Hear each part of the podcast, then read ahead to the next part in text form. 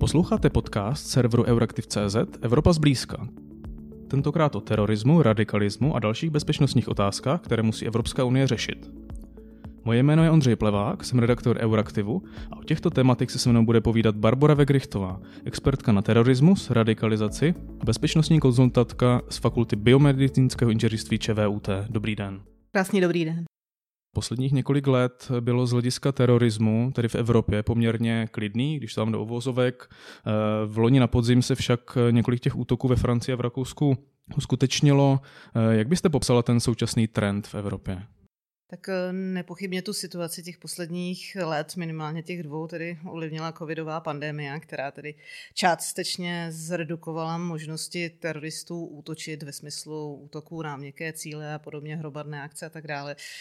Eh, problém je, že eh, problematika terorismu se nám trochu přesunula do jiných sfér, zejména do online prostoru, což to téma je konec konců i reflektováno. A ono zase ten trend, musíme se na to dívat z trošku globální perspektivy. Ono terorismus není otázka jenom toho islamistického, byť se o něm nejvíce hovoří a nejvíc nepokojuje společnost. Ale bohužel pozorujeme trošku neblahý trend eh, vzrůstu pravicového terorismu nebo motivovaného levicovými postoji nebo třeba etnoseparatismem a tak dále. Eh, co za těmi trendy ještě stojí, kromě teda té pandemie, kterou už jste zmínila? Tak celkově, a to už je téma, které je diskutováno globálně, je to samozřejmě přístup k online prostředí, k internetu, sociálním sítím, řekněme takové až jako globální a mezinárodní zacílení teroristických organizací na děti a mládež. A když zase se podíváme kontextu té pandemie, tak v podstatě i došlo k tomu, že o to jsme se snažili dříve, to znamená ty děti a mládež dostávat od těch počítačů, od toho vlivu těch sociálních sítí, tak v podstatě ty restriktivní opatření a ty lockdowny vlastně přispěly k tomu, že ta vulnerabilní skupina, jak je nazýváme, děti a mládež, tráví ještě víc času. Což samozřejmě, a to je pozoruhodný trend té současné doby, většina teroristických organizací napříč ideologickým spektrem využila a zacílila vlastně tu svoji propagandu a rekrutační kampaně právě na tuhle vulnerabilní skupinu. Ještě bych zmínila jednu věc, že vlastně i ta složitá situace, kterou pandemie zapříčinila ve smyslu třeba i ekonomických dopadů, nejenom zdravotních, i samozřejmě sociálních a bezpečnostních, nám vlastně otevřela i další volné ruce vlastně pro teroristy a to znamená zacílení i na další skupiny eh, společnosti, které do této doby byly, řekněme, konformní, nekonfliktní, bezproblémové, protože řada lidí se dostala do obtíží finančních, existenčních a tak dále, což z nich zase potenciálně činí jako snadný terč pro teroristy. Mm-hmm. Vy jste zmínila uh, ty mladé lidi. Mě by ještě zajímalo, jaké jsou teda další nejpalčivější problémy v oblasti terorismu, které musí Evropa do budoucna řešit. Tak eh, ono to tak v podstatě eh, reflektuje a souvisí i s tím zacílením Evropské unie, aby jsme na to se dívali ze širší perspektivy, nejenom z perspektivy České republiky. A to je vlastně otázka mezinárodní policejní spolupráce, sdílení informací, získávání dat, protože to je naprosto klíčové. Že Evropská unie je otevřená, šengenský prostor také, což je bez zesporu výhoda pro řadu občanů, samozřejmě pro obchod, ale na druhou stranu to otevírá nespočet bezpečnostních hrozeb, včetně toho terorismu a té radikalizace. Takže to je kromě toho online prostoru, tak samozřejmě samozřejmě schopnost států včas odhalovat potenciálně radikalizované osoby, protože to je takový trend, který třeba reflektuje i Europol a další mezinárodní vlastně policejní součásti a úřady, že vlastně hlavním zájmem společnosti by mělo být prevenovat tyhle aktivity, protože samozřejmě, když dojde k teroristickému útoku, tak všichni víme, že to má masivní dopady nejenom samozřejmě na ty oběti a jejich blízké, ale na celý bezpečnostní systém, včetně toho státu. Takže ta prevence tady v tomhle je klíčová. Otázky té vnitřní bezpečnosti, o kterých se bavíme, tak jsou primárně v rukou států. Je to prostě jejich zájem eh, postarat se o své občany, zajistit jim bezpečí. Eh, vy už jste na to narazila, na tu bezpečnostní spolupráci, ale jak velký ten přínos eh, té kooperace třeba na té evropské úrovni je? Ono je to poměrně klíčové, ať už na úrovni státu nebo vlastně té evropské spolupráce, protože, jak jsem říkala v té předcházející vlastně otázce, ta prevence je důležitá. No a prevenci v podstatě nemůžete realizovat bez pomoci nejenom toho bezpečnostního systému, těch kompetentních orgánů, ale bez pomoci celé společnosti. To je vlastně i ten důvod, proč vlastně i ve své práci se snažím v rámci vzdělávacích kurzů a školení a různých tréninků vlastně zahrnout do toho například pedagogy nebo pomáhající profese typu sociálních pracovníků, pracovníků a speciálních pedagogů, vychovatelů. V neposlední řadě se to týká věznic, což je taky velké téma radikalizace ve věznicích, kterou reflektuje Evropská unie. Takže tady je třeba si uvědomit, že je to v podstatě věcí celé společnosti, nejenom toho státu, který zajišťuje tu bezpečnost, ale vlastně i těch nevládních složek. A ono je to vlastně analogicky trendy v té Evropské unie i v těch dotčených evropských státech, který mají největší zkušenost s tím terorismem. Byť Česká republika v tom naštěstí je zatím uchráněna, nebo ten počet není tak znatelný ve srovnání třeba s Německem, Velkou Británií, Belgií a tak dále. Ale netřeba to podceňovat, protože uh, samozřejmě takovéto proškolení, vzdělávání těch kompetentů trvá dlouhou dobu a nelze to realizovat rychle, plošně, jednorázově, takže to je takový ten trend, který, myslím, i reflektuje Evropská unie a Česká republika jde v tom duchu. Eh, když zůstaneme u Evropské unie, eh, tak jak se díváte na ty strategické dokumenty, které Evropská komise vlastně v posledním půlroce eh, představila? Je tam jak nová protiteroristická agenda, to bylo minulý rok v prosinci, tak v červnu novější věc je reforma Schengenu. Tak budou podle vás tyto novinky přínosné, pokud se tedy schválí, samozřejmě jsou to teprve návrhy a řeší ty problémy, o kterých jsme se bavili? No pokud se na to podíváme, tak je to všechno takový běh na dlouhou trať, protože tam veškeré ty strategické záměry v podstatě navazují na to, co už se dělalo předtím. Samozřejmě chceme nechat otevřený šengenský prostor, ale samozřejmě chceme zaručit, aby byl i bezpečný, no, což samozřejmě nejde bez nějaké nejenom mezinárodní policejní, ale i justiční spolupráce. Ono tady z tohoto důvodu už vlastně dlouhodobě funguje Radicalization Awareness Network, což je vlastně síť, která má za úkol zvyšovat povědomí o problematice radikalizace no, a která právě zahrnuje do té své sféry a do té spolupráce nejenom ty policejní a justiční orgány, ale právě i akademickou sféru a jak už jsem o tom hovořila, i pomáhající procese a další ty bezpečnostní součásti, typu třeba věznic nebo probačních služeb, což konec konců jsou součástí organizační složky státu, které působí tady v České republice. Takže ta strategie si myslím, že eh, dobře reaguje na ty současné trendy, protože jednu z priorit, kterou tam udává, je samozřejmě boj s online propagandou což eh, pochopitelně jedna věc je nějaký způsob kontroly, monitorování, případně i cenzury toho závadového obsahu, ale eh, ono eh, to samotné nestačí. Ono je to i o té edukaci, je to i o té výchově, o tom upozorňování už těch nejmladších, že tam může být něco problémového. Já třeba jenom ze své zkušenosti, abych to trošku zasadila do nějakého kontextu, tak vím, že třeba to není téma, které by bylo ještě hojně rozšířeno třeba mezi pedagogickou sférou, že by učitelé třeba základních středních škol měli o tom nějaké povědomí a jak tomu čelit. Všechno je to o tom vysvětlování.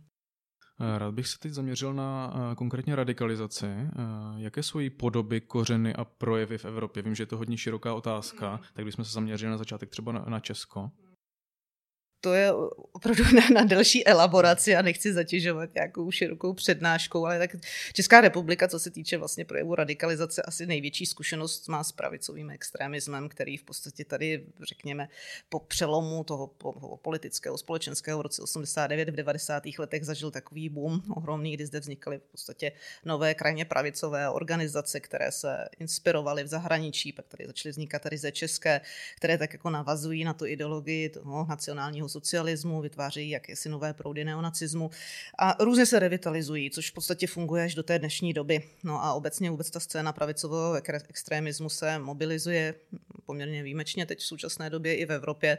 Ona je to zase trochu reakce na tu pandemickou situaci a její zneužití de facto k těm tématům, které jsou zájmové pro tu extrémní pravici.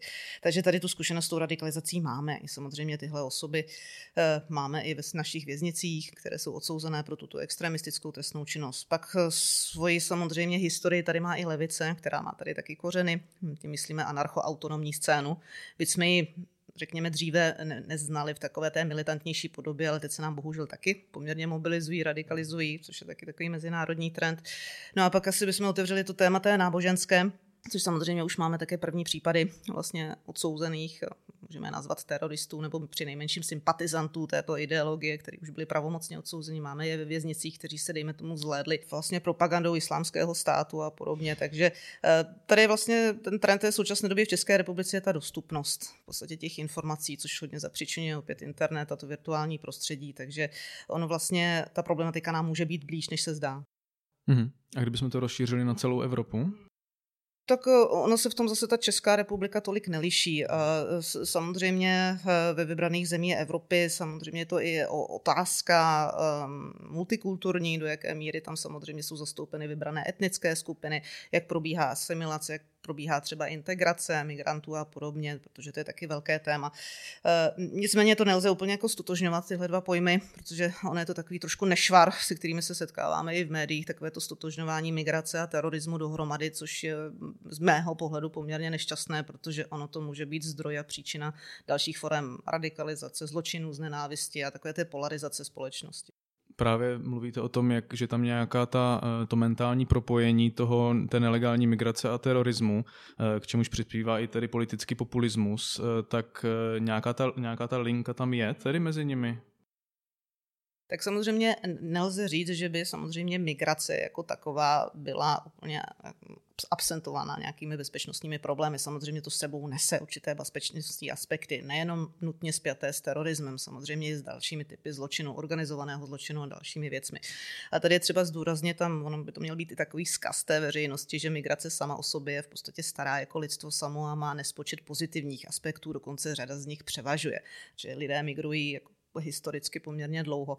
E, nicméně samozřejmě ty migrační toky mohou být zneužitelné hypoteticky některými teroristickými organizacemi nebo jejich přívrženci, ale rozhodně nelze používat takový ten nexus, který jsme, jsme se setkávali v minulosti, že v podstatě co migrant to muslim a co muslim to terorista. To je velice nebezpečné a pokud se tohle šíří v rámci společnosti, tak to opravdu může být kořenem zase dalších problémů. Já bych ještě zůstal tady u islámu, konkrétně u té islamistické radikalizace. Eh, řešilo by podle vás něco vybudování institutu pro imámy, eh, o kterém někteří evropští politici mluví? Je to teď poměrně, řekněme, čerstvá myšlenka nějakých těch posledních měsíců, kdy se o tom hovoří na evropské úrovni. Ono samozřejmě vždycky je to reakce na nějaké nové případy. Tady v tomto v tomto ohledu se to týká hlavně té Francie a sousedního Rakouska, těch úteků, kterými jsme byli svědky ten minulý rok. Eh, ono by se dalo říct, že na nějaké, řekněme, neformální úrovni už něco podobného funguje vlastně v každém státě, kde vlastně většina z té muslimské komunity je mírumilovná, nekonfliktní, bezproblémová. Eh, vezměme si případ třeba Rakouska, kdy po útoku ve Vídni konce minulého roku, tak v podstatě i čelní představitelé imámové z té muslimské komunity se velice striktně vymezili tady vůči tomuto násilí a odsoudili tento akt, což je vždycky dobré slyšet a samozřejmě i tomu dát nějakou míru publicity. Takže samozřejmě nabízet alternativu, řekněme tu nenásilnou, řekněme tu konformní, tu, tu v uvozovkách správnou verzi, je, může být cesta. Protože tady, když se vrátíme k té radikalizaci a k těm osobám, které uvěří, dejme tomu té militantní verzi, té extremistické interpretaci islámu, abychom to správně nazvali, tak vždycky důležité je, pokud je chceme deradikalizovat, což je velká otázka velký problém a samozřejmě program celé Evropské unie a všech států, tak my musíme nabízet alternativu. A možná právě takový to institut by mohl být jednou z variant. Je něco pravdy na tom, že západní Evropa má problém s muslimskou v úvozovkách tíkající bombou, jak tvrdí například premiér Andrej Babiš. Jak se dá zajistit, že ta integrace těch jiných kultur do té evropské proběhne hladce? Tak ono, když si vezmete vlastně islám a muslimové byli nedílnou součástí Evropy taktéž po mnoho let a po mnoho staletí, že? protože samozřejmě terorismus eh, není věc posledních dvou dekád na 20. století, ale má hlubokou historii. Eh, vlastně i Evropa byla velmi variabilní, co se týče etnicit, národností, co se týče různých typů náboženství. Tady je opravdu důležité zmínit to, že ten problém je opravdu s tou extremistickou interpretací toho islámu. Většina v podstatě z muslimských, dejme tomu, nechci nechci nazývat úplně komunita, ale v podstatě z muslimů je opravdu velmi bezproblémových, míru milovných, kteří odmítají v podstatě jakékoliv násilí, včetně terorismu. Takže on takové to stotožňování, já vím, že se to často objevuje i v diskuzích na sociálních sítích, si myslím, že spíš takové nepochopení toho problému. A je to takové asi, eh, bych řekla, neštěstí v tom, že potom z nedostatku informací můžou kořenit takové trošku své, své rázné interpretace. Hmm. A v, Tedy v západu evropských metropolích existují nějaké ty vyloučené komunity, které právě žijou si vlastně svým životem nějakým nekontrolovaným? Tak všude, všude existují vyloučené, sociálně vyloučené komunity, nebo dejme tomu nějaké prostředí, kde je vyšší míra kriminality nebo nějaké ilegální činnosti, ale úplně bych to nestotožňovala nutně s, nějakou, s nějakým vybraným náboženstvím nebo etnicitou. Samozřejmě jsou čtvrtě a setkáváme se s tím ve všech de facto evropských státech, včetně tedy i České republiky, kde dejme tomu jsou nějaké problémovější komunity, které buď nejsou zcela integrované, nebo nejsou úplně asimilované s, to, s tou společností, ale jako příčinu bych asi nedávala úplně náboženství. Ještě na závěr bych se zeptal, eh, bych trochu odbočil. Ve svém výzkumu organizovaného zločinu tak eh, se věnujete i gangům. My jsme na to malinko narazili v té extrémní scéně, tak jaké typy gangů vůbec v Evropě a v České republice jsou? Těch je nespočet. Zase, zase by to chtělo trošku delší asi diskuzi. Uh, moje takové to klíčové zacílení je zejména na gengy uh, dětí a mládeže zejména na ty subkultury. Bohužel my sledujeme už teď takový opravdu nešťastný trend uh, výrazného posílení po uličních gangů a zapojení převážně dětí do pouličního prodeje drog, do majetkové trestné činnosti. A abych teda udělala ještě link na tu radikalizaci a terorismus, tak i trend posledních let je, že právě extremistické a teroristické organizace se snaží rekrutovat právě mezi těmi dětmi a mládeží, které jsou zapojeny do těch gangových subkultur. Takže tady vždycky, co já zdůraznuju a možná i na závěr, je takový ten globální pohled na tu problematiku, že ono vlastně všechno souvisí se vším a neměli bychom to řešit nějakým způsobem izolovaně. Hmm. Mně ještě napadá nakonec trochu odlehčenější hmm. otázka. Vy jste napsala knihu Symbolika kriminálního tetování. Můžete mi o tom něco říct? Děkuji za otázku.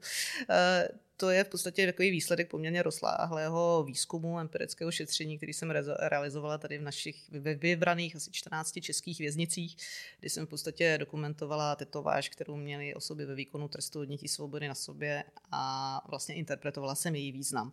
Eh, ten smysl to má v tom, že někdy díky vybraným symbolům můžeme například identifikovat, zda osoba právě není zapojená v nějaké extremistické organizaci, jestli není členem gengu, jestli nemá nějakou kriminální minulost. Zkrátka tetování je z pohledu kriminální minimalistického velmi dobrý markant, protože je relativně permanentního charakteru, velmi obtížně se dá odstranit, je to úžasný identifikační znak, takže může to pomoct samozřejmě nejenom v té kriminální, ale v té bezpečnostní praxi.